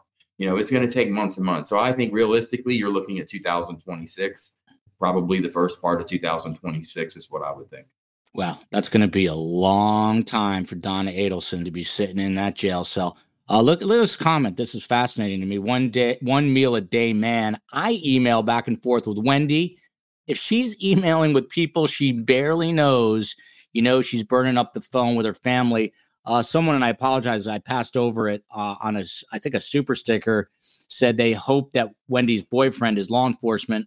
Seen a photo of this guy. He actually looks sort of the part. He looks like he, he could be. That would be uh, unbelievable if that ever turned out to be uh, the case. Tommy Scoville, you know, my fascination is not over. So you talked about this intake center and he's going to be in this cell. How long did you say? And what's he allowed to do? Is he just ruminating in there all day long? Okay, tell us. Yeah. Yeah, you're not doing anything. Um, when you get into the uh, intake process, it's usually just you're locked down. The only time you're going to leave that cell is when they take you out to see medical, and they usually take you out 10, 12 at a time. It's a process, you know, that never ends because there's new inmates going in every day and guys leaving. But in that first 30 days, you're uh, you're locked down 23 hours a day. When I did my state rip, they uh, they only let you out to shower every third day. So you were literally locked down 24 hours a day unless uh, you just happen to be, um, you know, going to see medical or going to see a psych. It's Wait. it's they don't even give you books. The only thing you could get was a Bible in the fish tank. That was the only thing you had access to. And when you go to shower, are you going solo? Where where and is this like a uh, you know? They had they had a uh, the yeah. There's four single showers on uh, the bottom, four single showers on the top. So when the guys get out, it's an assembly line, and you got about three minutes. What, and what when I did it, then when I did it, there weren't even no, there were no shower curtains. There was no nothing. It was it was a pretty rough. Uh, it was a pretty rough go. I think they've they've come around quite a bit. Do you get uh do you get hot water? Is there shampoo? Uh, you get uh you get, you get whatever comes out of that uh, thing when you hit the button because there's one button. So you you hit that button in and you get 30 seconds of water. So you hit that button and you start the process, and then you got your hand tries to find that button again. And uh, yeah, it's not a it's not a pleasant shower. I, I promise it's not. A Tommy Scoville, when when you wake up every day, you, you know, yeah, when, when, when, you wait, sorry to interrupt, but when you wake up every day, uh, the the smallest things like getting in the shower, like being able to toast your own bagel, do you um do you, do you look up at the sky and go, "Wow, I'm so grateful that I can do this and I can do it on my own"? With without fail, every single day of my life. I, I don't miss the sunrise and I don't miss the sunset. And uh, I like grass between my toes. Um, I have a cat right next to me. I like furry little animals, and uh, and the uh, the smells of the uh, real world are lovely. Right, the smells on the inside of that place are not. It's just you know, it smells like fear and uh, and depression. And when you uh, get in the real world, it's it's just lovely, and you you know, you, it definitely changes you. I think that one way or the other, right? Guys either become a worse criminal. That's what happened on my first couple of sentences. Um, and then the last one broke me. You know, I, it really did. I uh, walked out looking at life really different. But yes, I, I every single day without fail. I keep telling Tommy Scoville he's got to write a book, man. He's got stories for days. Uh, things that he's told me are unbelievable. He's got to write a book, and I've got a publisher for him. I'm going to put him in touch. Um, I know, uh, Louis, this is not your field of expertise, but I'm just curious uh, your perspective uh, the big question now, we just talked about Wendi. If something were to happen and she's taken into custody, and by the way, she's said to not be a very adept single parent. Um, she has trouble making appointments. She's always asking uh, people that she knows to, you know, run the kids here, run the kids there. Um, you know, I'm getting information from sources. Um, how problematic, obviously, is it if she was to be taken into custody? What do you have any idea what would happen to these boys, or what could or should? So it would be an extremely technical process. It would fall under we, we have in Florida called Florida uh, Statute Chapter 39. And so at Florida Statute Chapter 39, the entire series, it sets out the course of where children go if the parents can't have them. Right. Louis, I got to stop you for one sec. Webster, does this guy know like chapter and verse, all the Civ yeah. Pro books, all criminal law? What's going on here? He's citing. I, I, I, tell him my passwords just so he can remind me what they are. this is insane. Go ahead. I didn't mean to interrupt. It, it's Sarah. So chapter 39 sets out the standard where the only way a parents can have their rights terminated are abuse, abandonment, or neglect. And so what that means is even if Wendi's arrested, that does not automatically mean that her rights are terminated at that moment. What that means is if if she's arrested for this crime, then the state would have to bring a DCF, presumably, presumptively, would bring a hearing against her, what's called a TPR hearing, which is termination of parental rights. Um, and as part of that TPR hearing, um, the court would then evaluate what's the best placement for the boys. Uh, and, the, and here's the problem I think that exists that we're not really talking about is that if Wendi's arrested and her rights aren't terminated, so let's say that she's arrested tomorrow in, a, in, a, in our utopic world, but there is no TPR or no shelter here. Whenever the state takes any children out of a home, you have to have a shelter hearing within 48 hours. 72 is the deadline. 48 is what the statute advises. You have to have a shelter hearing. And so if Wendi's arrested tomorrow and the children aren't sheltered, which means taken into the custody of the state, Wendi will have the ability, ability to designate where the kids go. The statute says that until there's a TPR, parental preference is in control. This has been litigated up to the up to the DCA, and so we, there could be a world where Wendi is arrested and there's not a TPR, and where Wendi is directing for the children to go with a third party that isn't the Markels. And the problem is the Markels could theoretically petition for custody, but the only way, you know, of course, there's a statute which was passed, um, you know, uh, the Markel statute, which might bring the relief they're looking for. Thank God. But outside of the statute and any or conviction and the judge making any kind of findings, um, the Markel's best bet would be for custody by an extended family member, which is what they're considered problem there is, I mean, this is this really is going to bring a legal situation because in order to file a motion for custody by extended family member, that family member has to be in custody of the child or had had custody in the previous 18 months, right? So theoretically, if Wendi was arrested tomorrow, the Markels would not be in custody of Lincoln or Benjamin, nor nor can they assert in a pleading that they have had custody for the past 18 months. And so their only relief would be a finding from the court based on the Markel statute, the Markel Act that was passed. Um, but it is a situation, it could firmly exist where Wendi could be arrested and direct for the children to go with a third party in the absence of the court sheltering the children and directing otherwise. Wow. And Dan would be proud. yeah, super. Yeah, he sure would. Uh, Louis, a student, knows the law. Uh, Linda Smart, glad she brought this up. Is there a possibility to print Phil Markel's impact statement because the feed was so bad? I could pick up the extreme emotions and a word here and there, but overall missed so much of it.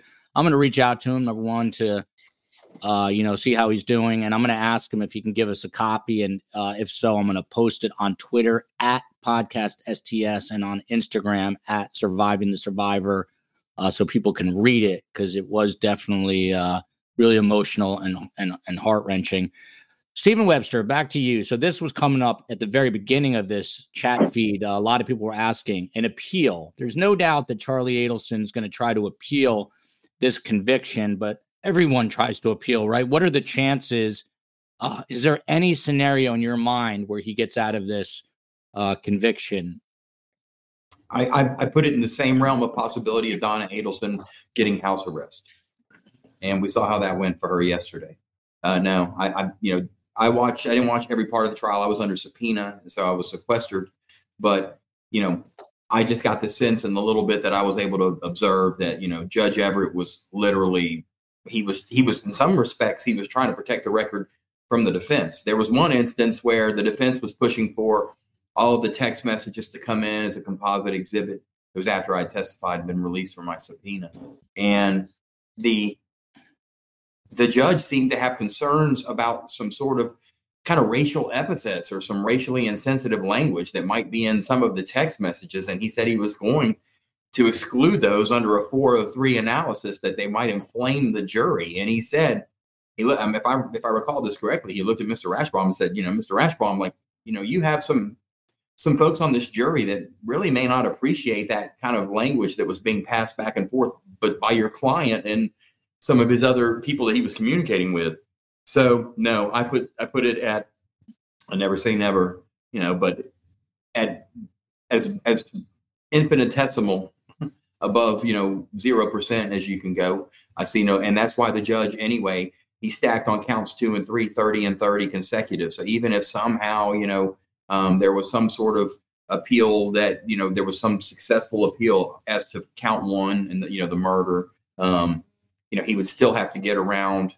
Uh, the counts two and three and the 30 and 30 that he's staring down the barrel on there. So Charlie Adelson is going to die in a Florida state penitentiary. Oh my God, that's freaky. Uh, Tommy, unmute yourself. Uh, from SRA, did Tommy know any lifers? How much does having a release date mean when serving a sentence? That's question number one. Um, yeah, I had my custody level um, was high. So when I started my sentence, I started it on a yard where probably about 50% of the people there were lifers. So I knew a bunch of them. Uh, having a uh, um, an out date changes your life. I mean, it's very very different, obviously, for the people who are uh, who are lifers. But it also changes the dynamic of the prison. When you when you have a place where there's a bunch of guys that are doing life, um, that's hard for them to watch people that uh, come and go. You know, and so you do everything within your power to not talk about it. You're not you're not pumping your fist in the air and saying you got 60 days left because the guy sitting at the table with you ain't getting out. So, um, and where was Lewis when I was uh, I was yeah. going for it. What the hell is, you know? My, my lawyer took six months looking stuff up and uh, he's just rattling this off the top of his head.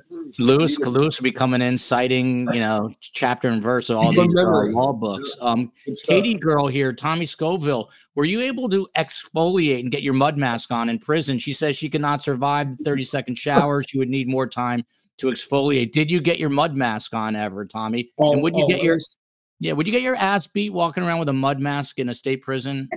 You're not going to believe this, but I've actually seen it. uh, Yeah. or something very similar. Uh, there are there are people that do some pretty crazy things in there, but uh, to be clear, the water comes out 30 seconds at a time. You could stay in there for for 10 minutes if you can deal with the guy behind you not wanting to uh, to wait 10 minutes. But you also have to have somebody standing there watching you, right? You don't go to the shower alone. So when you go to the shower, you need to have one of your fellas wearing boots to make sure that nobody wants to come on in there and uh, and help you out with the process. Mm, So That is- shower that is is- not fun. You'd love it. my Tommy, hold on. I just want to hold on a second, everyone.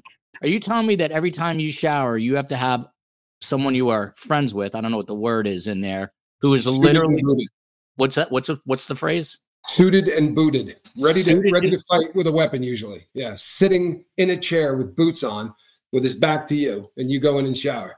And God forbid your cell, you- you're a white guy or a black guy, and your cell is closest to the shower because if they can't find their homeboy, they're grabbing the first white dude, the first black dude of the you know the matching race, and saying, "Hey, watch me." I never wanted a, sh- a cell anywhere near the uh, the showers because you inevitably end up trying to uh, people try to get you to go sit and watch, and uh, yeah, I wasn't doing that. If prison is not a deterrent, after Tommy, you got to write this book. So you lit what? Hold on a second. So let's just say I go into prison.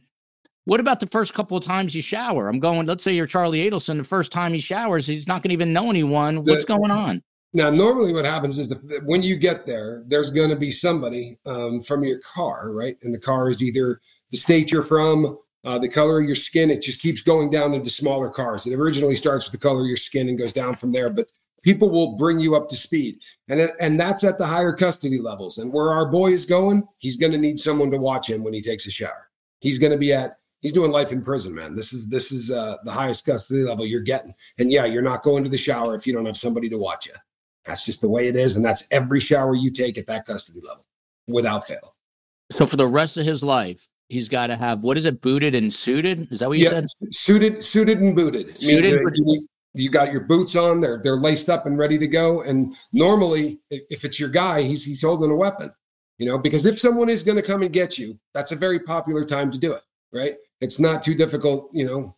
It's easier to fight someone when they're they're naked and not carrying a weapon. So you have somebody that sits there and watches your back when you shower. You have to have a, a partner. Um, so you it, find one quickly. is anyone else like freaked out hearing this, or is this just me? Because someone says Joel's prison fear just escalated times a hundred. My God, I hope I never, ever, ever get myself in trouble. Ned Smith says naked and afraid. Yeah.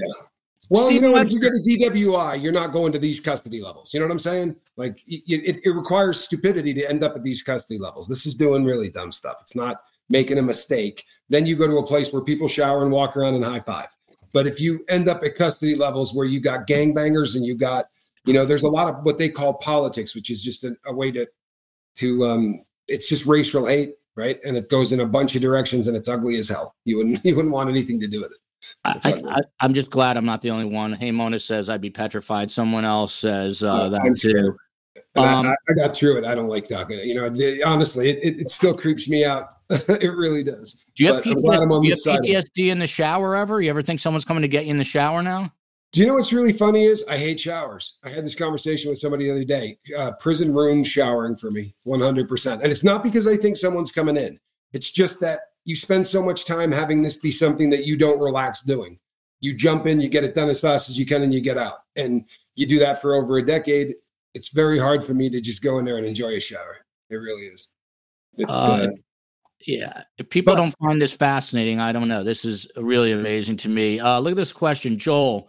Would you rather be in the Adelson family or the Latin King family? Uh, 100% the latter. 100%. Uh, yeah, they've got uh, they've got loyalty. Let speaking of that, let's listen to um someone just said I think their anxiety is off the charts. Where is that? Because uh, I'm literally my palms are sweating. I don't like I, I'm I'm so fascinated by this, but uh, I'm also scared to hear it. So here's Charlie. Here's uh, Charlie's statement. Let's uh, let's take a listen together. Uh, notice his body language, etc., etc., etc. Here we go. This is Charlie Adelson uh, given a chance to speak at his sentencing today. Very well. Mr. Adelson, I'm going to give you the opportunity to make a statement if you wish. You do not have to speak. However, this is your opportunity if you choose to do so. I do. You may stand. Same. I would just like to say that I maintain my innocence.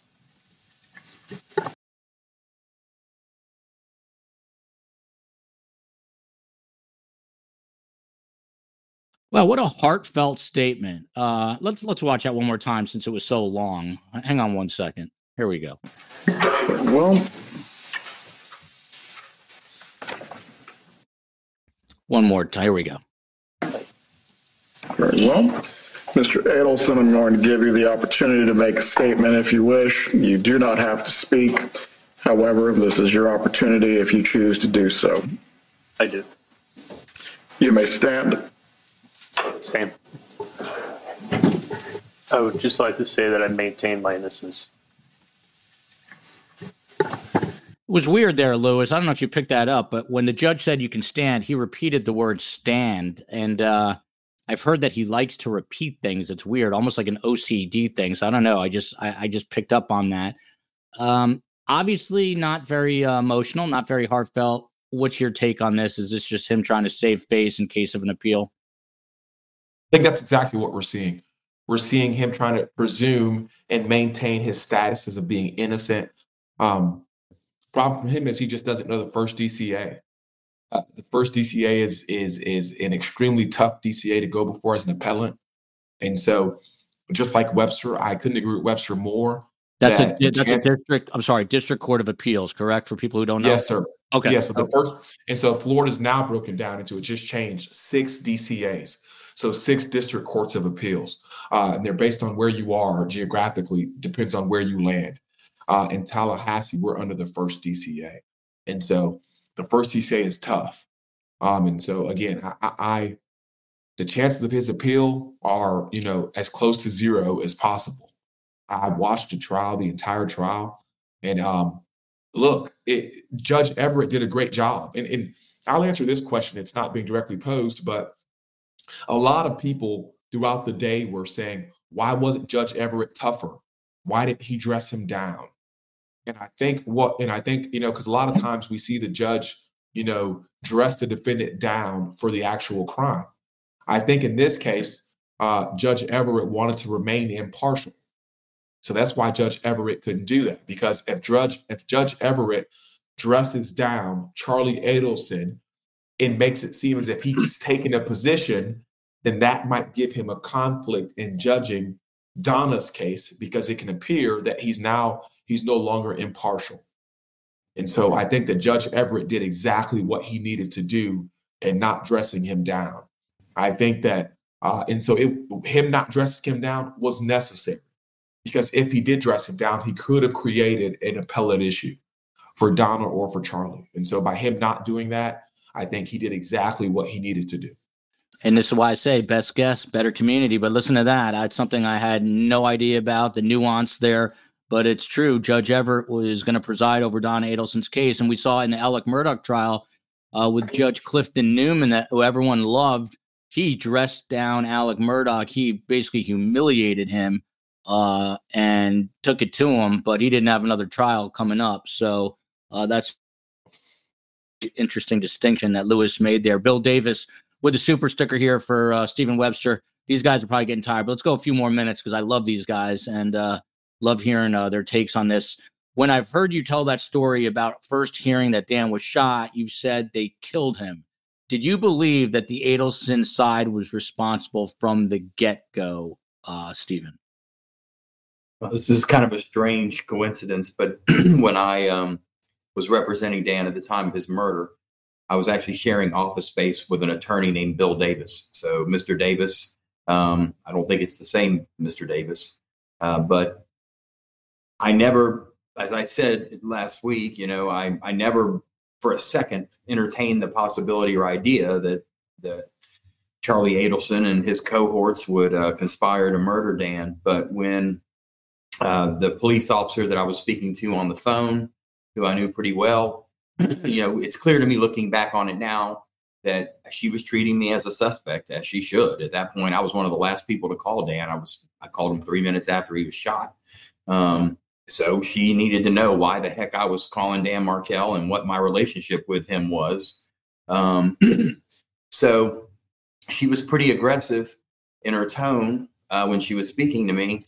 And when I mistakenly concluded that, you know, Wendi or somebody had, you know, Wendi had accused Dan of some sort of domestic violence, uh, which I had warned Dan I was worried about because it's something that happens in uh, family law situations where people try to gain a tactical advantage by false making false allegations of domestic violence. So when I went there thinking that's what the officer was calling me about, um, and I kind of pushed back aggressively, she immediate she immediately I think sensed that Stephen doesn't have anything to do with this, and then when she realized he was my client, I think she probably on some levels felt like she was in a real bad position with me and like how what do I say right here to him. Um and so when she she said to me you can't talk to him and I said no yes I can. I represent him right now. I want to speak to my client. And she said you can't because something really bad has happened to him. And like I said before and I've said it a few times you know since it happened I can't explain it to anybody. Um but those words hit me and they literally went all the way down my spine to my feet. And I knew it at that moment that he was dead. And I believed right away that the Adelsons were somehow involved. Some, you know, faction of the Adelsons were responsible. And I, I immediately thought to myself, they killed him. And um, she eventually confirmed that he was dead that he had been shot. Well, she didn't say he was dead, but she confirmed for me that he had been shot. And um, so, yeah, I I did. I I believed it right away. and that was uh, nine and a half plus or nine plus years ago. Uh, back to Tommy Scoville here is going to have to uh, unmute. I'm sorry, uh, Louis. Did were you flagging me there? I, I, had a question for Tommy myself, but I'll wait to yours. I had a no, no, no. Go ahead. Louis, go ahead. Go ahead. Here's what I wonder. All my clients tell me that, you know, prison is like a different America in a sense of, you know, the racial divides that used to exist in the country still very well exist and are strong in prison. And so, um, I, in in that in a, in a way, they provide a new inmate with protection. You know what I mean? Because you can either, if you're black, you hang with the blacks. If you're Haitian, you go with the Haitians. If you're Hispanic, you go with the Latin Kings or MS-13. You know, if you're white, you go with the whites. And so, you know, what what does that? I mean, what does that mean for Charlie though? Because you know he's like you know he's Jewish, and so that's like a different you know just being being honest. Oh, that's a different place. Let me tell you something too. It's uh, let me just chime in for one second. As a Jewish guy myself, this is not the best time uh, in our history to be. Uh, you know, I'm very proud to be Jewish, love it, but uh, anti-Semitism is at an all-time high. Someone brought this up the other day, but Tommy Scoville, very interesting question. Your uh, take? Well, um, it's a different form of anti-Semitism in prison than it is on out here. As bad as it is out here, um, I can't think of a race that uh, has it uh, worse in, in prison. You know, they don't fit in with the white boys because the white boys are primarily Nazis. I mean, if they're if they're ganged up, right? If they're tipped up, then they have swastikas on them, right? Um, and you know that that really becomes an issue. So uh, yeah, there's nowhere for him to go. Um, and I saw a comment that said, you know, the, he's probably going to become a, a, prison thug. No, he's not. Like I, I, I just don't see that happening. There's white guys are really going to to shun this dude, right? They're really that that the hatred of uh, of and the the segregation of races in there is so real. It's incredible. I, you know, I my my story is I, I got I got saved in prison. A guy helped me get sober, and the dude that helped me get sober was black. And if you knew the crap that I that like it was a bad situation for the entire time it happened. It really was. It's not ideal. You do not, you just don't associate outside your race. And the, there's not going to be a Jewish car. There's not going to be six, you know, Jewish dudes waiting there to welcome him in. You know, they don't. I've never been to a yard where there was a Jewish car. I've been to a couple of yards where there were Jewish dudes, but they, they, there's never four or five. So there's no one to have your back. It's a really a legit point. He's in a lot of a lot of trouble going in. Yeah. Well, what about the what about the periodontist gang? I mean, can you think he can hook up with them? you know what's really funny though? Like that may be his ace in the hole. Is that just the the small amount of medical training? Like you know, if a veterinarian gets busted, he's the he's the prison doctor, right? Like he's the guy that stitches oh, wow. up someone that gets shot or whatever. I mean, that gets uh, stabbed or whatever. We don't.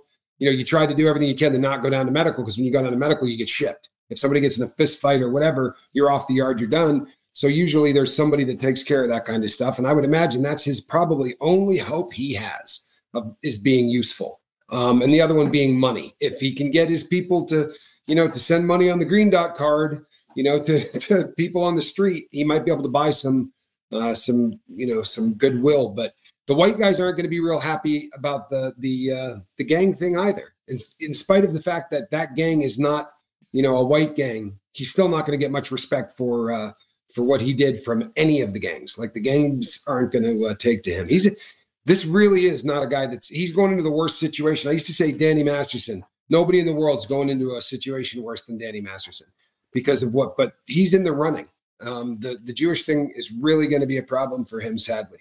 Uh, and I hmm. don't mean sadly for him because he's a piece of crap, but that that that it still exists like this, you know. Yeah, and um, Danny, and is Danny Ma- is Danny Masterson because of his celebrity or because of the crimes or everything? The crimes. He's you know they were they were of a of a, uh, a sexual nature, and inside there's just no respect for that at all. Like there's yeah. just no respect for that at all. And he's going to a California yard, so I thought about that, but but you know this is a big dude, which means that he's probably going to do what he can to defend himself. You know, really small guys get beat up and leave yards. Big guys tend to try to fight, and sometimes that's not the best thing sometimes the best thing is just to get your ass kicked and move on. And I don't, he doesn't impress me as that kind of guy. He might need to, to, uh, to learn. So, so Tommy, let me ask you this. Um, how long is it going to take? Because you can sit there and hear a judge say, you've just been sentenced to life in prison and you can think about it. But when is it going to hit him that this is his new life? When he walks through the the door into his unit, not when he gets to the prison and all that, but usually um, the prisons are now started being built so that you know the yards are on the inside and the buildings are on the outside. You're going to walk through a bunch of crap but when you get to your unit and you walk inside that door and that's your home like that that's it. The reality of this is where i live uh, sinks in right around the time you cross that threshold. And as i said earlier in the show every single head in that place the conversations are going to stop. It's like a movie. Everybody stops talking the cards stop turning and everybody just turns and looks and when all of those eyes are on you, you know, there's that split second of the hell was I thinking, Robin Banks? You know what I mean?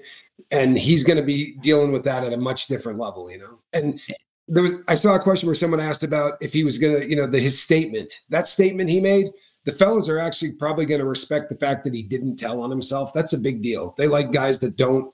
But he could have got up without telling on himself and really probably been a human being you know what? My, you know, I feel feel awful for the kids. I that he's just a sick bastard. But no, I, I don't think he's going to get any uh, ill will for that. But yeah. A couple more questions for Tommy. Uh, can Charlie spend for Marianne? Can Charlie spend his money in prison? Love from Denmark. Uh, Denmark, uh, probably a little more uh, passive, you know, more of a pacifist kind of nation than uh, the United States, but he's oh, going to get exported. Yeah, yeah what's going on with his money there?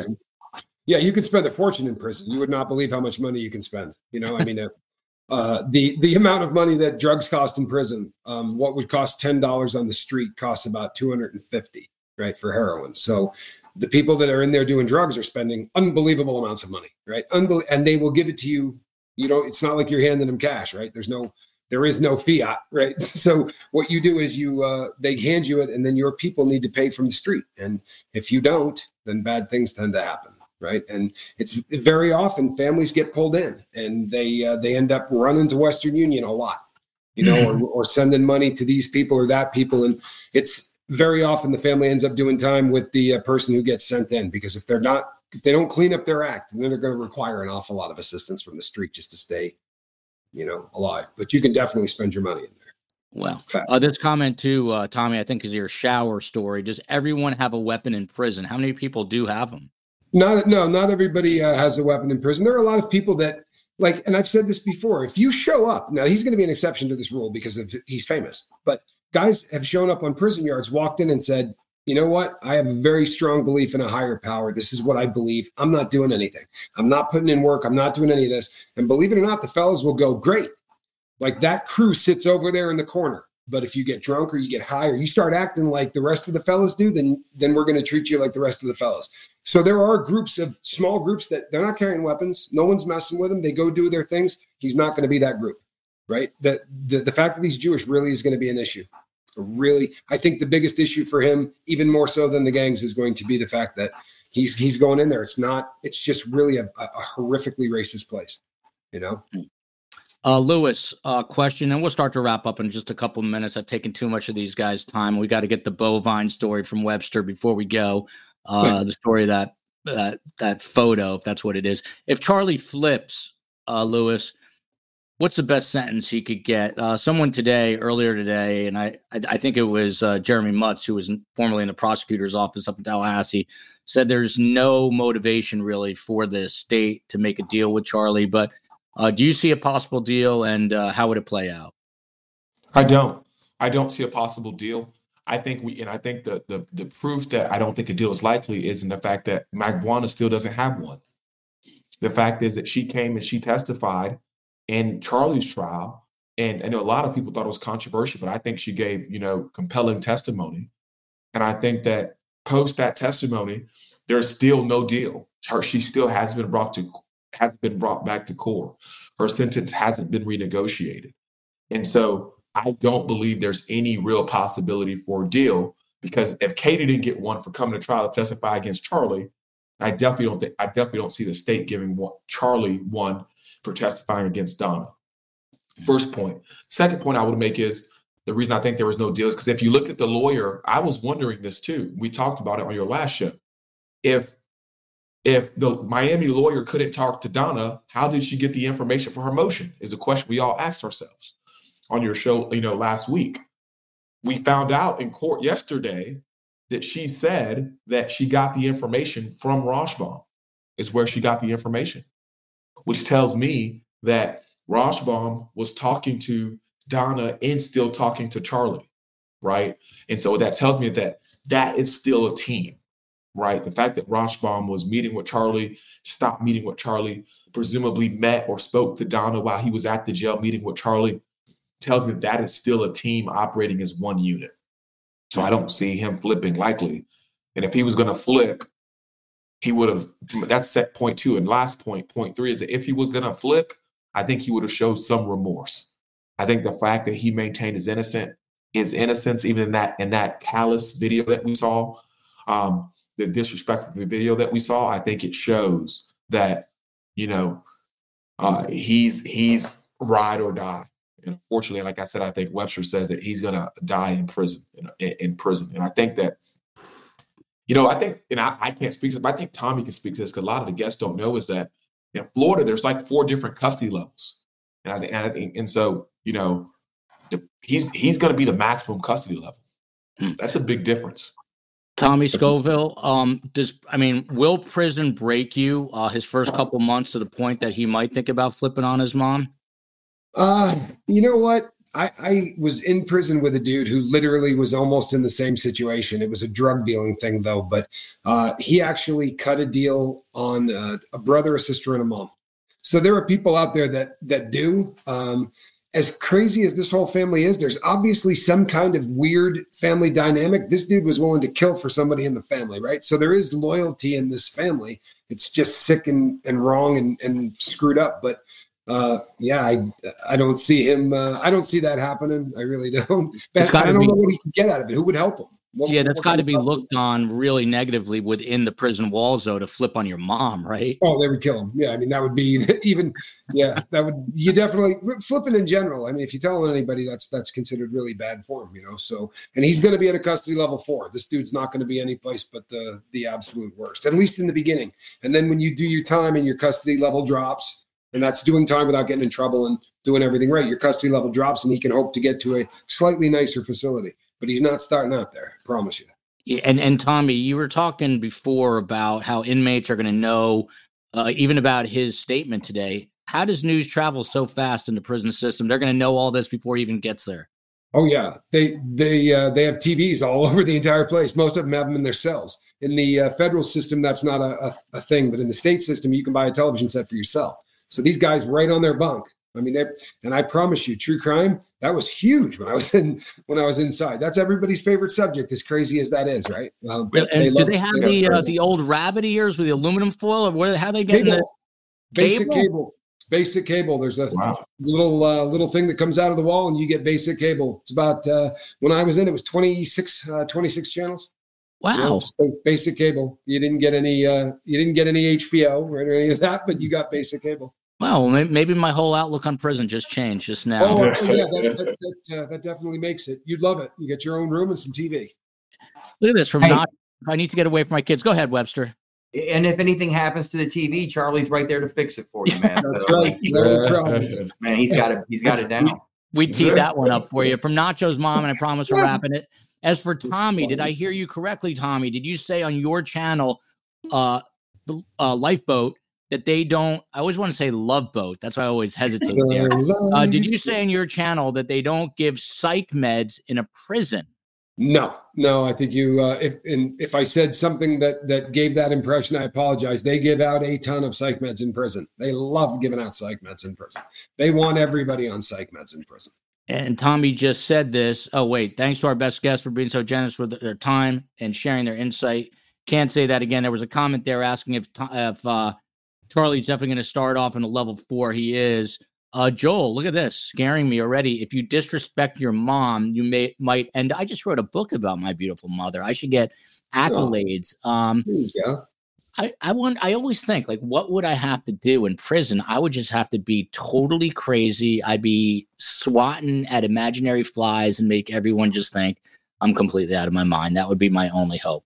Um, listen, these are uh, some of the best best guests. I just um, took up more of their time than I should have. Uh, you just heard from Tommy Scoville. This guy was a professional skier. Uh, he got injured, got hooked on some uh, pain meds that got him into robbing banks. One thing led to another. Listen, I've had, I have every week, Phil Waters, uh, America's most respected detective on. He says any person under the right circumstances can commit a horrible uh, evil. And uh, Tommy found himself in um, some pretty uh, difficult circumstances, and that's why uh, you know he ended up where he did. But this guy turned his life around. Tommy, tell us about uh, Lifeboat. You should, by, by the way, start the, the Love Boat channel as well. Yeah, And you know uh, what? tell it's kind of a love boat. You know, we, we started out uh, we started out with the concept that uh, you know what people go to uh, to meetings for AA and NA, and you got to stand up and say hi, how you doing? I'm Tommy, and I'm a heroin addict, and that's really difficult. A lot of people, you know, don't like public speaking. A lot of people wouldn't sit in front of a camera like this for all the money on the, on the planet. So, giving somebody a digital medium, that was the idea. They could come and talk about it. No one was staring at them. And, and what we found was that um, a lot of people just sort of came that didn't have drug problems. And, and there's just sort of a connection thing that happens with people who are kind of like minded and um, sort of drugs and mental health is kind of what the lifeboat does because we're all in the same boat. And it's, it's been amazing. It's got out of control. I, I had no idea what was going to happen. These uh, these people built a huge channel and let me talk into the microphone, so it's been fun. Wow, it's awesome. Yeah. Continued continued success. Look at this. Universal, man. I can't bring it up for some reason. Well, I can right now. Uh, Stephen, I want to get to you on this question. What kind of temperament did Wendi have during the divorce? If you can fill us in a little bit. Look at this. You, uh, we're at 89K. Thank you. Let's keep adding people and get more subscribers and uh, build a community. Dan has well wishers in West Africa. I'm blown away by this because I, le- read the, some of the list of the uh, countries that were in the chat today, but now we can add Senegal and Gambia. Uh, good job, Joel. God bless. Thank you for tuning in. I was in Tanzania and Rwanda, believe it or not. We were just talking about this years ago for a honeymoon. It was my dream to go to the Serengeti to see those wild animals uh, in their natural habitat. And uh, Rwanda has gorillas. Most incredible trip of my life. In, amazing. We we have some friends that are doing something similar, but uh, I will never forget that. By the way, speaking of engagement rings and weddings, um, the cab driver, this story is very short. I'll make it very quick, but there's a, a moral to this story. We're in Rwanda, and the cab driver said, Excuse me, sir, I have to ask you, why does your wife have that on her finger? And uh, she had her engaged. She was wearing a like a substitute ring uh, for traveling. And he said, In our country, we would never do something so stupid as to give someone a ring. We give them goats so they can feed their family with milk and food. And uh, that's when I said, that's a pretty smart thing to do. And uh, we can be morons here in the United States. So less rings, more goats. That's the moral of the story. Less rings, more goats. Um, Stephen Webster, did you get any inkling, any any insight into Wendi's temperament uh, as this was all going on? I know you were talking to Dan, but did you hear anything from Wendi's side? I mean, from the from, from the papers and especially with you know hindsight, you know, her mo was to lie, deceive, and play the victim. You know, that was pretty much what she did. You know, um, and you know, I don't know that anything has changed. Mm. Uh, Ned Smith, did you ask for her ring back? Uh, it's a good idea. They could ask for it back. Very smart idea. Uh, Stephen Webster is one half of Webster and Baptiste, attorneys at law. Stephen, just your final thoughts tonight, and then we'll pivot to Louis and close this bad boy out. Thank you for giving me an opportunity here to say kind of what I want to say here. Um, you know, my wife, um, her her brother was killed by a drunk driver uh, when she was a young girl, and um, yeah, you know, and I learned I've learned a lot. She's taught me a lot, you know, about that. And one of the things she's taught me is the worst thing that can happen is when people don't remember her brother. You know, you think when you're on the outside looking in, you worry if I walk up and if I if I bring up, you know, his name, will that hurt her? Will that make her depressed or feel bad? And she's taught me no. It's the opposite is true. When people don't remember, don't speak about her brother, um, that's what hurts. So I want to begin by remembering once again Dan Markel and the wonderful man that he was, um, and the, the amazing father, son, and brother. And that brings me to my next point that I'll end with. You know, everybody focuses on the loss of the mother and father. I just think it's natural. You know, their loss is incalculable, um, and it's it's it's terrible. Um, but there's a sister out there too, just like my wife, who lost a brother, and that's Shelly Markel. And I just want to say, Shelly, we know you're hurting, and we know it. Thank you. Always eloquent. By the way, uh, I am a mama's boy, and she knows I have a podcast. So those are my kids. But my mom is FaceTiming me once again in the middle of a podcast that she knows I'm doing. She just doesn't care. Giovanni's Pikachu. I'm gonna walk my goat right after this. Uh, this comment here. I want a ring and a goat from uh, Ned Smith. He's got a great sense of humor. Danielle Alexander, goats, goats. Look at this. Larry Rubin coming to us from the great city of Newark, New Jersey. Uh, once a uh, Jewish capital of New Jersey, uh, one a long time ago, a generation ago, not far from uh, where I grew up. Uh, Southern Charm, great show. Louis Baptiste is the other half, and he gets the final word tonight. Louis, uh, this was a pretty remarkable day, nine plus years in the making. Charlie's day of reckoning, his comeuppance, as I said at the beginning. Uh, as you and Stephen have pointed out, he is likely never, ever, ever going to see the light of day again. Stephen said he will likely die in state prison. Your final thoughts on this uh, monumental day? You know, I, I end I end this show like I end every time I talk about Professor Markel is that I'm a big believer in God, big believer in Jesus, and I just ask that we pray for his family, um, and that we pray for his boys, and we pray for their peace. We pray that God continues to give them grace and cover them with His mercy. Um, it's a nightmare, you know, for us. We comment on it. People from across the world, we talk about it. Your show draws in thousands and thousands and thousands of people to talk about it. Um, but we just know that while we're talking about it for the Markels, this is real. You know, this is this is um, their brother. You know, this is Shelly's brother. This is um, Ruth's son. You know, this is Phil's son. This is you know Lincoln's dad and Benjamin's dad, who's gone. You know, this is a key member of their family, a provider, um, is gone, and so I just pray their peace and their endurance, and that God blesses them um, and covers them. I, I, I I'm grateful, you know, um, that that He will continue to cover them, and that you know we will get justice. But again, I end every show asking all 89,000 viewers to pray for the Markels, uh, pray for those boys, pray that that the family is intact. You know what Phil said was Phil said, "I want them to know that they have a family on in us too." And so um, I think that's the prayer is that the that those boys might know that they have a family in Markel. I think Phil gave us exactly what he wants us to pray for, and that is that those boys might know they have a family in the Markels. And so that's how I end tonight, asking that we honor Phil and pray that those boys know that they have a family in Markel. Thank you. Beautifully said. Uh, love having these guys on. I really do. Um, so insightful and really, really eloquent. Uh, Webster, I can't let you go. Ned Smith reminded me, ask about the bovine. What's going on with that bull over your left shoulder? Well, this is my desk, and this is where the bull stops. You come in here and sit across this desk, the bull ends here. I love it. Love you, America. We're back tomorrow, 5 p.m. Eastern Time, with the OG YouTubers on this case. And uh, Thursday, 7 p.m. Eastern, with a look at the digital forensic side of this entire story. Thank you to all of STS Nation. This is who was in the chat uh, this morning, tonight. The Philippines, Belgium, Kenya, Germany, Australia, New Zealand, South Africa, UK, Ireland, Brazil, New Jersey, my home state, Senegal, Dubai. So exotic too. Morocco, India, Vietnam. I said India, Gambia, and last but not least, Toronto, Ontario, Canada, home of Dan Markel. Love you, Markel. One we should, like Louis just said, be one big family root for each other. Until next time, to tomorrow. Love you.